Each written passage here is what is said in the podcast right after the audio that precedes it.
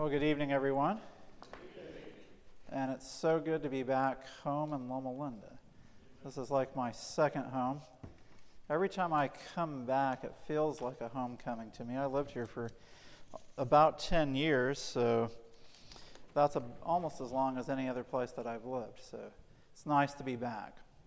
And it's good to be back, especially at Advent Hope. This was my family when I lived here, so very nice to be back with you this weekend. The message for this evening is entitled Taking the Kingdom by Force. And I want you to turn to Matthew chapter 11. Matthew chapter 11.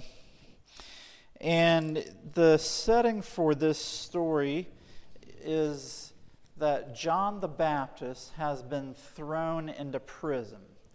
And John the Baptist is starting to have doubts because here he is languishing away, and in his mind, if Jesus was the true Messiah, Jesus would have gotten him out of prison by now.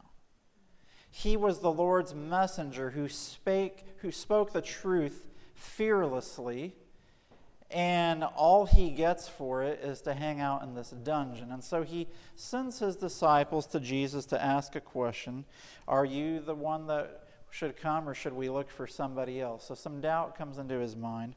And so Jesus doesn't immediately answer the question, but he heals the sick throughout the day. And at the end of the day, he says, Go back and tell John what you saw today. After John's disciples leave, Jesus then gives what amounts to a eulogy of John the Baptist. And I want to pick it up in verse 7. And as they departed, Jesus began to say unto the multitudes concerning John, What went ye out into the wilderness to see? You don't ordinarily go out into a far away place off the beaten path to hear a preacher.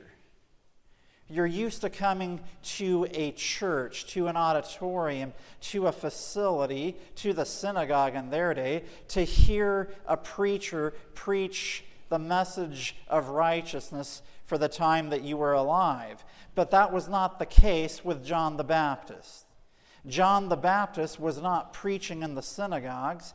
He wasn't an ordained minister with a, a large flock that were following him at a specific church. He was a lone ranger, so to speak, out in the wilderness, but there was something about his message that stirred the hearts of many that they went out to hear him.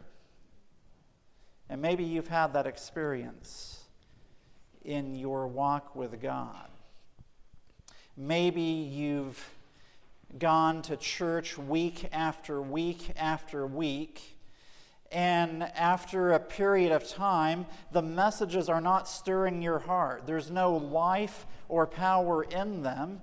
And then this preacher comes along that nobody's ever heard of before, but word gets around if a preacher is preaching in the spirit and power of Elijah, I can assure you that the followers of God are going to become aware of that reality. And they will find that preacher and they will go to the ends of the earth to hear the preaching that God's people need to hear.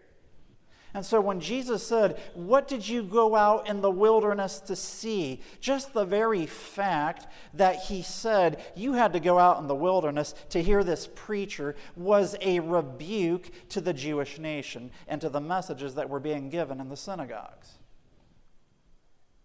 They shouldn't have had to go to the wilderness, but that was the state of the Jewish nation at that time. Jesus said, What did you go out to see? A reed shaken with the wind. Now that's another rebuke. A reed or a weed that just blows with the wind. If the wind blows this way, this is what the preacher says. But if the wind blows the other way, then the preacher says the opposite thing. And Jesus is saying, when you went out into the wilderness, were you going out to hear John the Baptist because he's like a weed that would blow whichever the way the wind was blowing to please your ears and to preach smooth sayings? Is that why you went to hear John the Baptist? Obviously, John the Baptist was someone who had a spine, who couldn't be blown one way or the other. He was preaching according to what Scripture said, and he wasn't blown about by popular opinion. He let the Word of God speak for itself. You know, friends, we are living in crazy times where before too long, just to be a Bible believing Christian is going to invoke serious consequences. And there are too many Christians, and perhaps even Adventists, who have so assimilated into modern culture that we're like reeds or weeds shaken with the wind, so that when the wind blows and the wind blows towards tolerance for everyone, then everybody goes that way. And before you know it, you don't have any Christians left. John the Baptist wasn't like that. He was not a reed shaken with the wind. And again, this is Jesus giving a eulogy because he knows that John the Baptist is going to die. Then he keeps going. So, obviously, John was not a reed shaken with the wind. The implication is that the Pharisees and the Sadducees were. Continuing, but what went ye out for to see? A man clothed in soft raiment. Behold, they that wear soft clothing are in kings' houses. And again, this is a rebuke to the Pharisees and the Sadducees who walked around pompously with their expensive clothes, and people were drawn to their apparel rather than to their lifestyle and to the, their convictions. John the Baptist was not a flashy guy, he was a simple guy. But people didn't care about his clothing because of the message that he preached. Now, don't take that the wrong way and say, oh, I guess I can just dress as sloppy as I, as I want to and I can do whatever I want and still follow the Lord. No, we, the Lord expects us to be clean and neat. You get my point. But John the Baptist was not flashy. Then he gets into it even further. Verse 9 But what went ye out for to see? A prophet? Yes, I say unto you, and more than a prophet. So John the Baptist receives the divine stamp of approval from Jesus. Yes, you went out to see a prophet, but he was more than a prophet. Now, if Jesus, who is God, is saying that John the Baptist is more than a prophet, that is all the divine authority that you need to know just how important of a messenger John the Baptist is. And Jesus goes on to say, For this is he of whom it is written, Behold, I send my messenger before thy face, which shall prepare thy way before thee. This is Jesus pointing out the fact that John the Baptist is the messenger that was spoken of in Isaiah chapter 40, verse 3 the voice of him that crieth in the wilderness, Prepare ye the way of the Lord, make straight a path in the desert, a highway for our God. And in Malachi chapter 4, verses 5 and 6, where it says, Behold, I will send you Elijah the prophet before the coming of the great and dreadful day of the Lord. And he shall turn the hearts of the fathers to the children, and the hearts of the children to their fathers, lest I come and smite the earth with a curse. So when Jesus says, This is my messenger, those who knew Scripture knew what Jesus was referring to. This was the Elijah that was to come before Jesus came as the Messiah to do his work. And if you look at all of the prophets and their work that they were given to do up until that time in Earth's history, the privilege that John the Baptist had to be the prophet and the messenger to prepare the way for the coming of the Messiah was the most important work of any prophet that had come to that time. There have been many other great prophets, but John the Baptist had the most important work, according to Jesus, because he was the prophet that prepared the way for the coming of the Messiah. And notice in verse 11, Jesus says, Verily I say unto you, Among them that are born of women, there hath not risen a greater than John the Baptist. What an endorsement of anyone who had ever been born till that time. John the Baptist was the greatest. Notwithstanding, he that is least in the kingdom of heaven is greater than the now than he. Jesus simply means that those who had the opportunity to sit at the feet of Jesus and hear the teachings of Jesus had a privilege that John the Baptist himself didn't have. John never got to sit at the feet of Jesus and hear the teachings of Jesus himself. But Jesus says, Among them that are born of women, there hath not risen a greater than John the Baptist. Now, again, to summarize what Jesus is saying, he's like, What did you go out to see in the wilderness? You knew that you were hearing a message that was special because you don't hear preaching like that, do you? This was a message that stirred your hearts.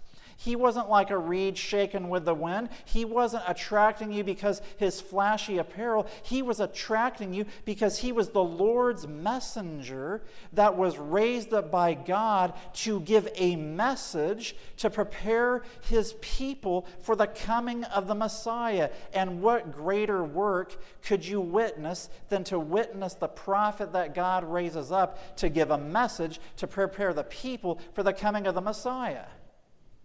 And what kind of a message did John the Baptist give? Was he patting people on the back and saying, It's okay? Just keep doing what you're doing, and as long as you keep doing what you're doing, you'll be ready to enter into the greatness of the kingdom that the Messiah is going to prepare for us so that we will overtake the Romans. Is that what John the Baptist was preaching?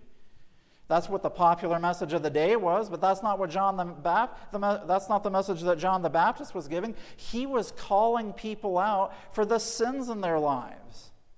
And they came under conviction. They were convicted that the sinful lives that they were living were wrong, and many of them repented and turned around and starting living according to the righteousness by faith that Scripture teaches us of a message that would prepare the people for the coming of the Messiah was not a message that was teaching them that worldly greatness will lead them to overtaking the Romans. That was not the message that John the Baptist gave. The message that he gave them to prepare them for the coming of the Messiah was a message that brought conviction for sin in their lives and of their need for repentance and from turning away from sin. Now, do you think that it might just be possible that before Jesus comes back the second time, he might raise up a message of similar quality, but probably of even greater power, because preparing people for the second coming of Jesus is going to take even more work than preparing them for the first coming? Do you think that the Lord is going to raise up messengers to preach smooth sayings and pat people on the back and just tell them, love Jesus, but do whatever you want and it doesn't matter? Do you think that's going to be the message that the Lord uses to prepare people for the coming of Jesus before Jesus comes back the second time? I don't think so. That's not what the Bible says, at least the Bible that I read. Now, Jesus continues here. Notice verse 12. And from the days of John the Baptist until now, so Jesus is saying, from the time that John the Baptist began preaching till now, now that I'm in ministry and doing my work, the kingdom of heaven suffereth violence, and the violent take it by force. Now, the title for this message tonight is Taking the Kingdom by Force. Notice what Jesus says. From the days of John the Baptist until now, the kingdom of heaven suffereth violence. Now, the marginal reading says the kingdom of heaven is gotten by force. So, eh, as opposed to it being overrun by violence, what Jesus is trying to say is that when John the Baptist began to preach, and when Jesus began to do his ministry, It stirred the hearts of the people so that they developed a desire to go out and seize the kingdom of God with force. There was a realization that the kingdom of heaven is not gained by sitting back and floating along in life and just waiting for God to give you the keys to the kingdom. There's a response in the heart that leads to a change in the life that causes not just one person or two persons, but a whole multitude of people when the message is given the way God designs for it to be given, where a whole multitude of people say, This is the truth. This is the Jesus that I have been looking for. This is the Jesus of Scripture. This is the message of Scripture. And I am going to do everything in my heart and in my life to seize this kingdom and to gain this kingdom by whatever means necessary. That was the effect of the preaching of John the Baptist. I'm going to read to you from Ellicott's commentary.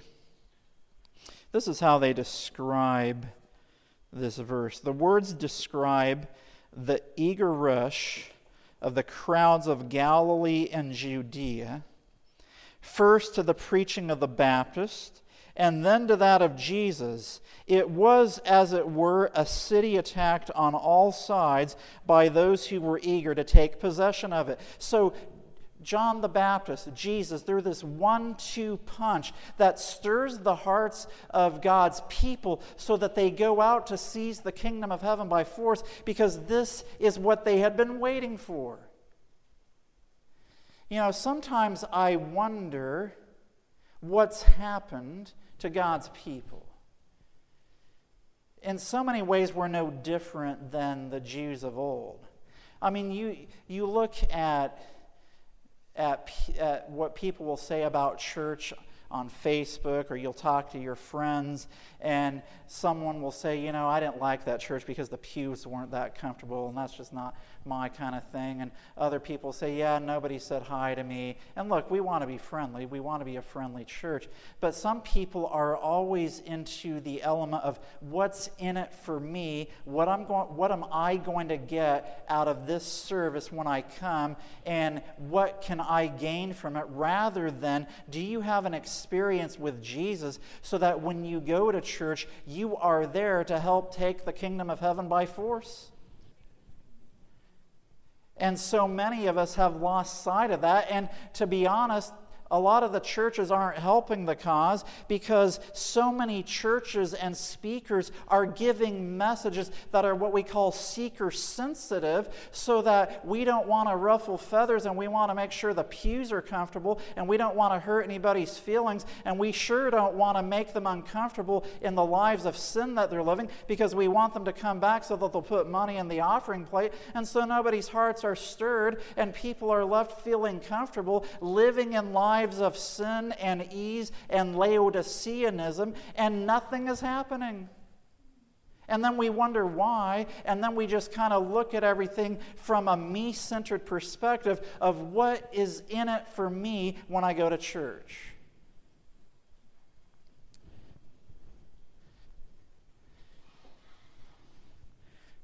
And sometimes we're so concerned about offending the visitor I mean, I'll just, I've seen this in several churches that I've been part of. People will say, you know, we can't talk about this from this. I even saw this on Facebook recently. We can't talk about what's in the Sabbath school lesson because that might offend a visitor who comes in and sits in our Sabbath school lesson. And we can't talk about this at church because that might offend a visitor who comes in and sits. Now, I, I realize we need to be sensitive, but I can tell you, I have spoken in many places where there have been non Adventist visitors in the attendance who loved the message that they heard, and they weren't bothered by the message, but it was the long-time Adventists who don't believe in the three angels' message messages anymore who were bothered by the message, and they use the visitor as their cover to say we should tone down the message. And then the visitor comes up and says, Wow, I've never heard truths from the Bible like that before. Can we talk more about this? This makes more sense to me than anything else I've ever heard. And when John the Baptist and Jesus gave their message, John the Baptist wasn't looking around and saying, Boy, I wonder if there's any people here who aren't Jews. oh, the Roman soldiers are here. I better not say anything about them or they're going to arrest me. You know, I, I saw something recently as well where someone was kind of saying this in a joking way. Yeah, you know, you gave a three star rating to the church because the pews weren't comfortable. Yeah, wait till you get to heaven and you talk to the first century Christians and they're like, oh, yeah, well, our last day in church, we got arrested for showing up. And when you love Jesus and when the message of Jesus stirs your heart, you're going to be like the people who responded to the preaching of John the Baptist and to the teachings of Jesus, who they rushed throughout Galilee and Judea to hear the preaching of John the Baptist, and then to Jesus saying, This is the message. This is what we have been purposed for in life to be receivers of this message and to then share this with others. That was the effect of John the Baptist. Jesus is saying, John the Baptist, when you went out to hear him, he was not like a reed shaken with the wind. He was not clothed in fancy clothing. He was more than a prophet. He prepared the way for my work and because of his work and his message and the work that I do, there was a one two punch that stirred the hearts of God's people to take the kingdom of heaven by force. And he goes on to say, For all the prophets and the law prophesied until John, and if ye will receive it, this is Elias or Elijah, which was for to come. He that hath ears to hear, let him hear. So Jesus makes it very clear John the Baptist was the messenger that God raised up. But then he has a rebuke for the people of that day. And if I might so say, if Jesus were to be here today, he would have a message of rebuke for the people of our time. I can guarantee you that. Notice what he says about how he and John were received. Verse 16 But whereunto shall I liken this generation? It is like unto children sitting in the markets and calling unto their fellows and saying, We have piped unto you, and you have not danced. We have mourned unto you, and you have not lamented. In other words, you're like little kids, and you're saying, Please tell us what we want to hear. We're asking you, please feel sorry for us. We have this issue and that issue. Please be sensitive to our needs. And then he says, But that's not really the issue. Notice the true heart of these people. Verse 17 and saying, or sorry, verse 18, for John came neither eating nor drinking, and they say he hath a devil. Verse 19, the Son of Man, that's Jesus, came eating and drinking, and they say, Behold, a man gluttonous and a winebibber, a friend of publicans and sinners. Jesus is like, Look, you guys are so hypocritical. You're saying, Please touch our felt needs. And then John comes along and he's giving a message that stirs the hearts of God's true people. And you're like, Oh, we can't go hear that guy because he eats a weird diet. He's of the devil. We can't listen to him.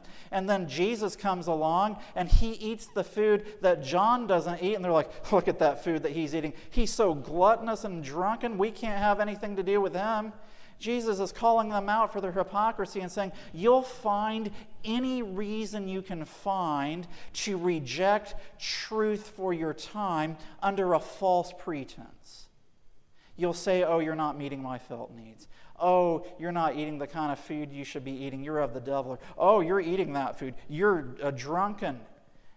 You'll just change the goalpost, change the goal line, whatever you want to call it. And as long as you can make the person look bad under your false pretenses, then you don't have to accept the message of truth for that time when God has clearly raised up a message. That's what Jesus is saying. And he goes on to say that in verse 21 Woe unto thee, Chorazin! Woe unto thee, Bethsaida! For if the mighty works which were done in you had been done in Tyre and Sidon, they would have repented long ago in sackcloth and ashes. So, there's more that Jesus says, but that basically makes the point. John the Baptist was the Elijah for his time. And the people of God in Christ's day were drifting downstream and they were steeped in their traditions and of hopes of worldly greatness.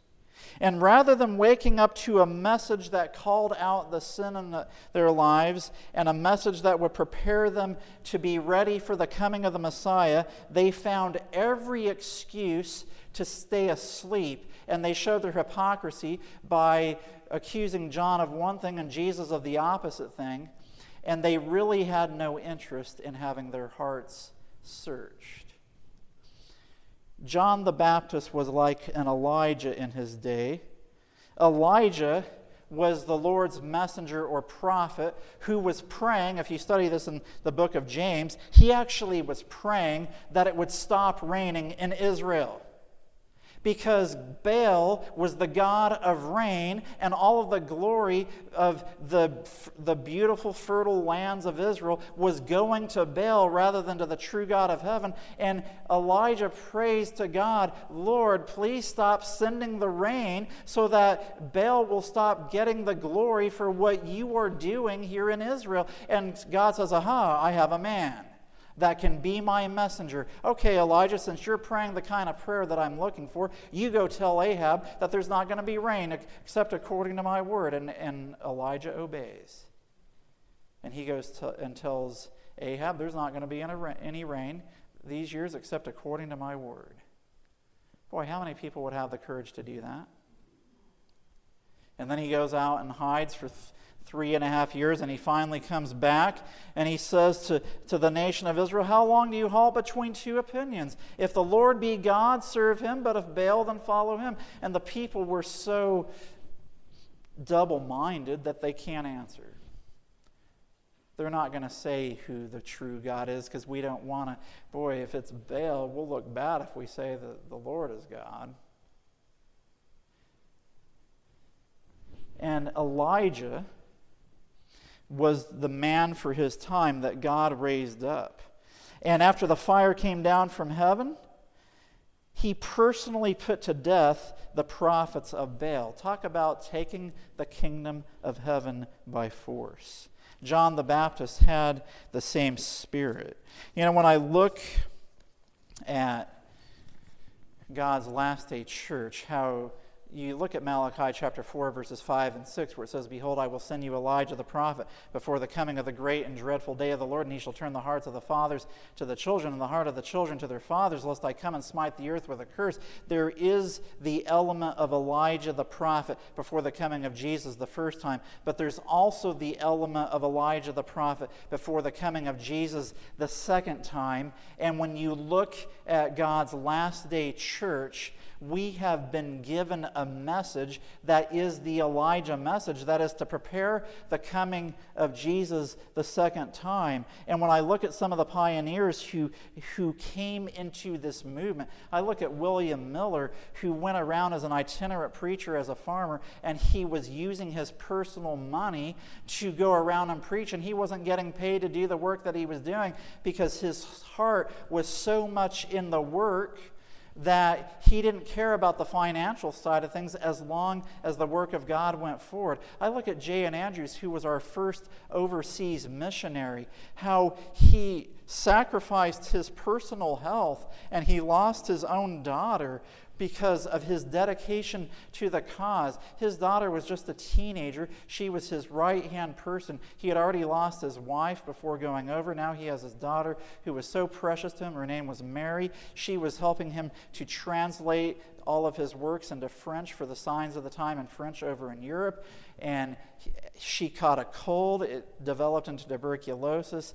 He brought her back to Battle Creek and he sat in the room with her every day. And Dr. John Harvey Kellogg was saying, You need to stay away from her. You're going to contract the same thing.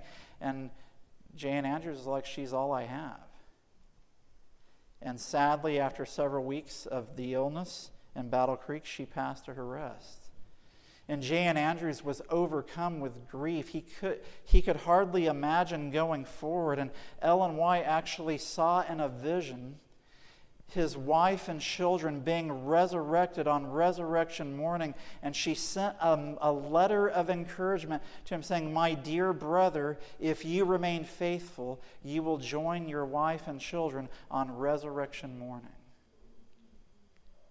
And you know, most of us today, if we were to go through an experience like that, we would be like, you know what, we put our time in. We're going to stay back now, and um, we've done what we could. Somebody else can go out and do the work. I'm not going to keep sacrificing anymore. That's enough. You know what J.N. Andrews did? He went back to France because he had the spirit that those who heard the message of John the Baptist and Jesus had, when they heard the message of truth, they went out and took the kingdom of heaven by force. And I look around Adventism today, and I'm sad to say, I rarely see such zeal and dedication in the cause of God.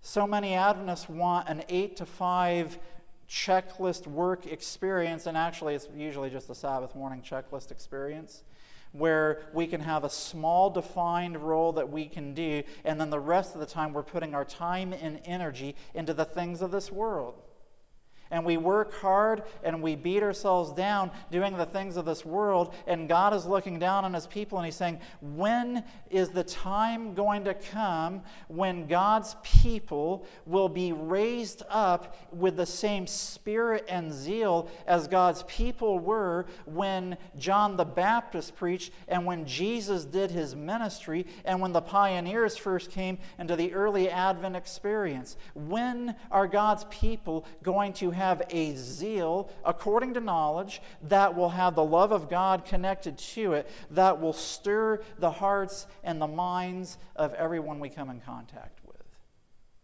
Because that was the effect of the preaching of John the Baptist, that was the effect of the preaching of Jesus. And God raised up the Second Advent movement to be the conclusion or the climax to what started with what John the Baptist and Jesus did. Just as John the Baptist was the prophet and the messenger that the Lord raised up to prepare a people for the coming of Jesus, I believe that the Lord has sent a messenger to this church, a prophet, to prepare a people for the coming of the Lord. This is Selected Messages, Volume 1, page 32.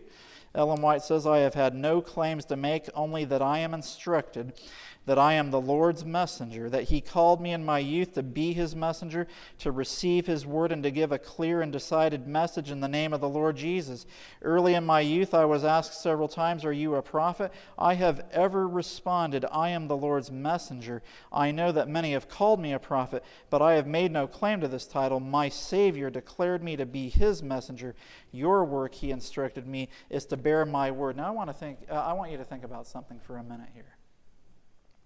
When Jesus said of John the Baptist, This is my messenger, he is a prophet. He is more than a prophet. Of those who were born of women, none is greater than he, because he was the prophet that God raised up to prepare the way for the coming of Jesus the first time. You know, I know a lot of times in our modern era, Ellen White is often derided. But in the eyes of heaven, she was the Lord's messenger and prophet to prepare the way for the coming of Jesus the second time.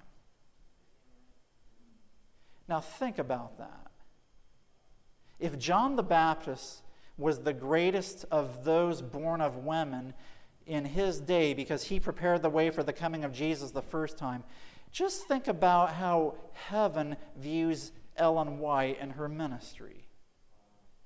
John the Baptist doesn't have any writings. It was a spoken ministry, and there is certain selections of his spoken word that is written down in Scripture. Ellen White is one of the most published authors of all time.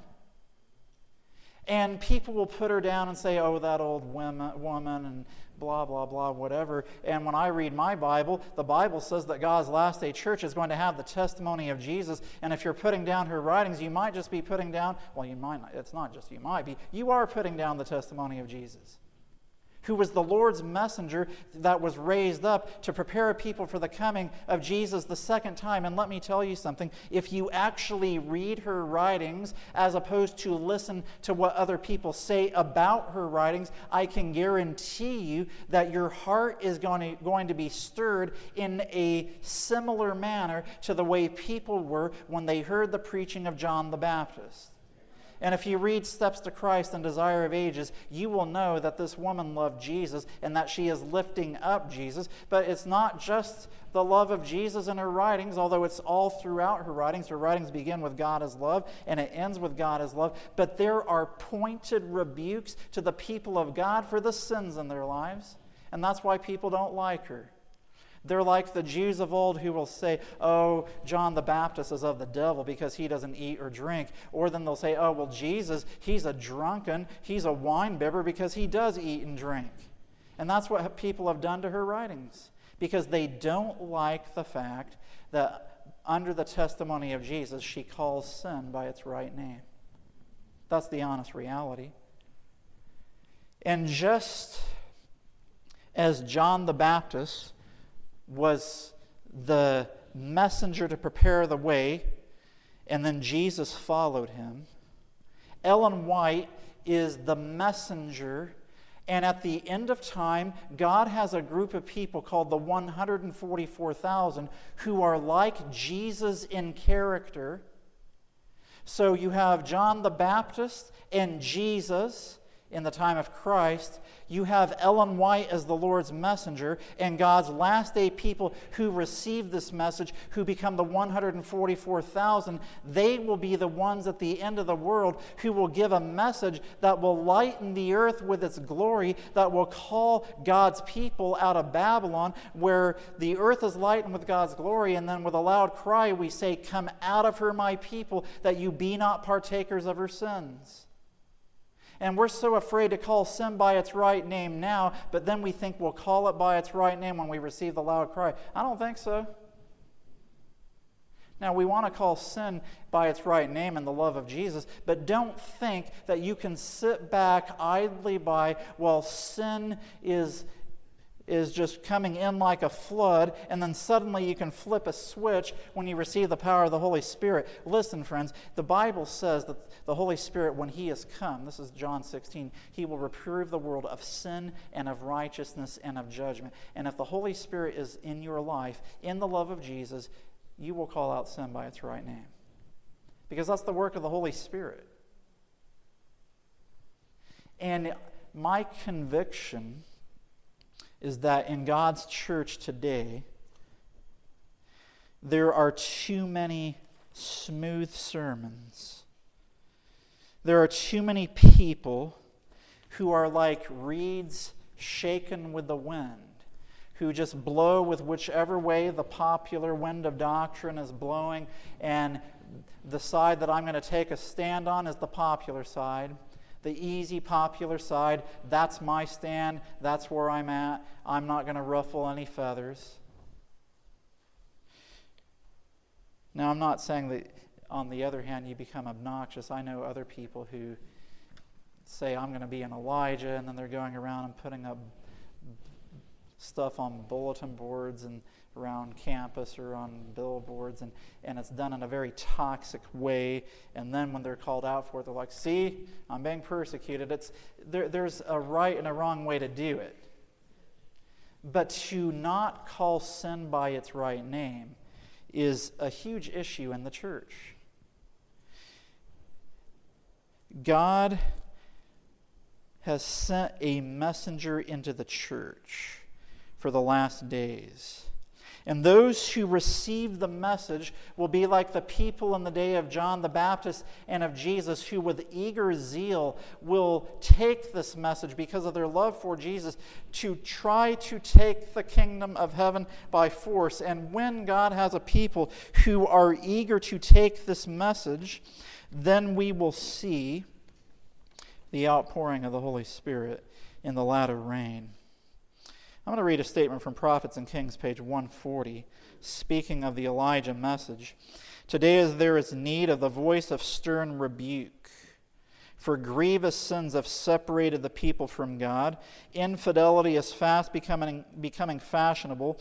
We will not have this man to reign over us, is the language of thousands. And that's from the parable in Luke 19, where Jesus is the Lord, and the, his subjects say, We will not have this man reign over us. And if you study that parable carefully, the subjects are the people in the church.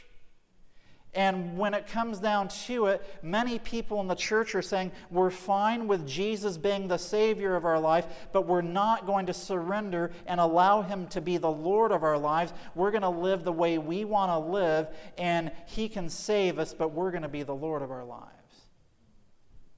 And that's what the Elijah message is designed to call out. The smooth sermons so often preached make no lasting impression. The trumpet does not give a certain sound. Men are not cut to the heart by the plain, sharp truths of God's word. There are many professed Christians who, if they should express their real feelings, would say, What need is there of speaking so plainly? And I'm sorry to say, I've run into people who are like that. Wow, that was too strong, man. You got to tone it down. They might as well ask, Why need John the Baptist have said to the Pharisees, O generation of vipers, who hath warned you of, to flee from the wrath to come? Why need he have provoked the anger of Herodias by telling Herod that it was unlawful for him to live with his brother's wife? The forerunner of Christ lost his life by his plain speaking. Why could he not have moved along without incurring the displeasure of those who were living in sin? So men who should be standing as faithful guardians of God's law have argued till policy, listen to this, till policy has taken the place of faithfulness and sin is allowed to go unreproved. When will the voice of faithful rebuke be heard once more in the church? You know it's true. You know that policy has taken the place of faithfulness. We'll hide behind policy while sin is just coming in like an avalanche, like a flood. And we're like, well, that's just what the policy says. Sorry. And yet the Bible says that it's wrong.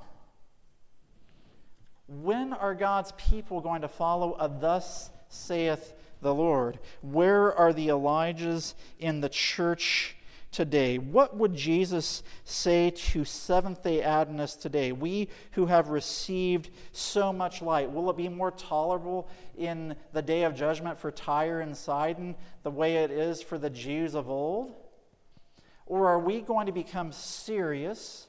About being Seventh day Adventist Christians who love the Lord our God with all of our heart, soul, and mind, and because we love our neighbors as ourselves, we will be willing to call sin by its right name in the love of Jesus and to go out and to give a message to the world that is full of the love of Jesus, full of the power of God, full of the three angels' messages, full of the Elijah message, and a message that will help to prepare for the coming of Jesus in the clouds of heaven. Let me just say it to you this way the coming of Jesus will not be hastened by pat you on the back sermons while you're continuing to live a life of Laodiceanism.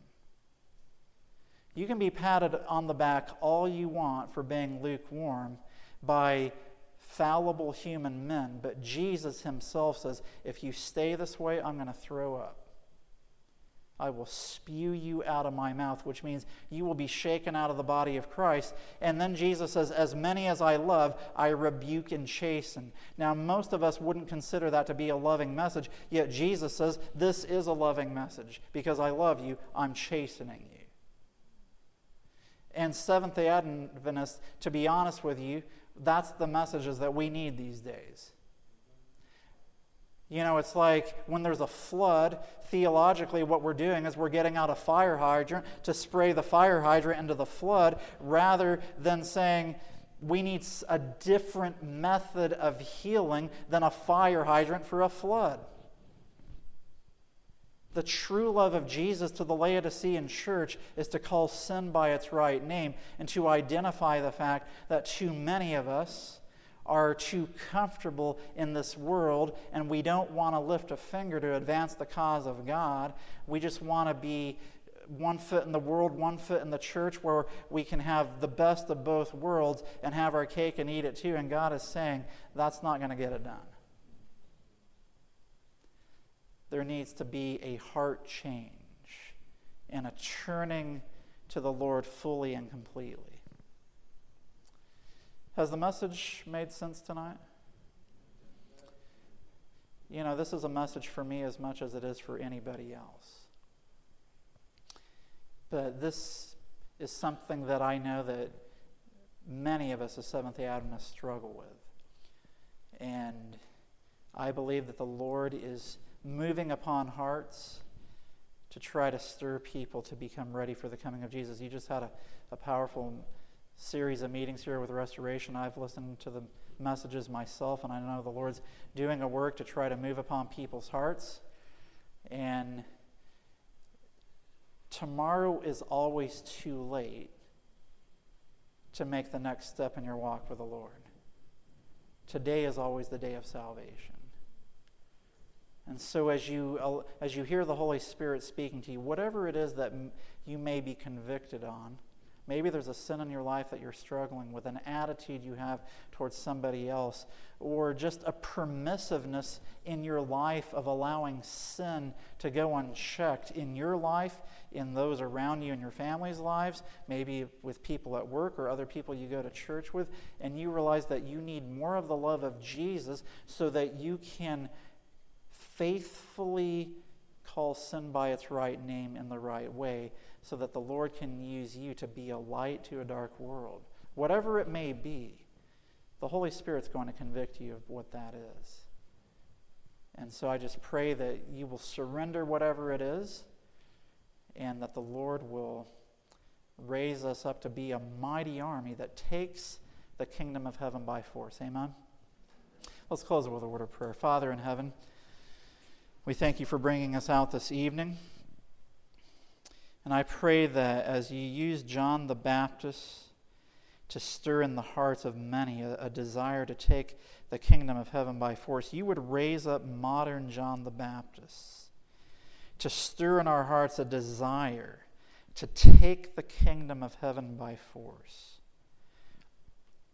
With the love of Jesus and with the power of God, so that someday, very soon, the earth will be lightened with the glory of God, and we will give a message that will call your people out of darkness into light, and that Jesus will take us home very soon.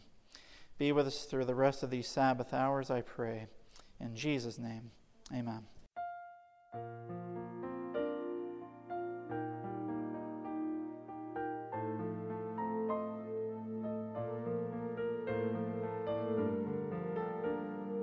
This media was brought to you by Audioverse, a website dedicated to spreading God's Word through free sermon audio and much more. If you would like to know more about Audioverse, or if you would like to listen to more sermons, please visit www.audioverse.org.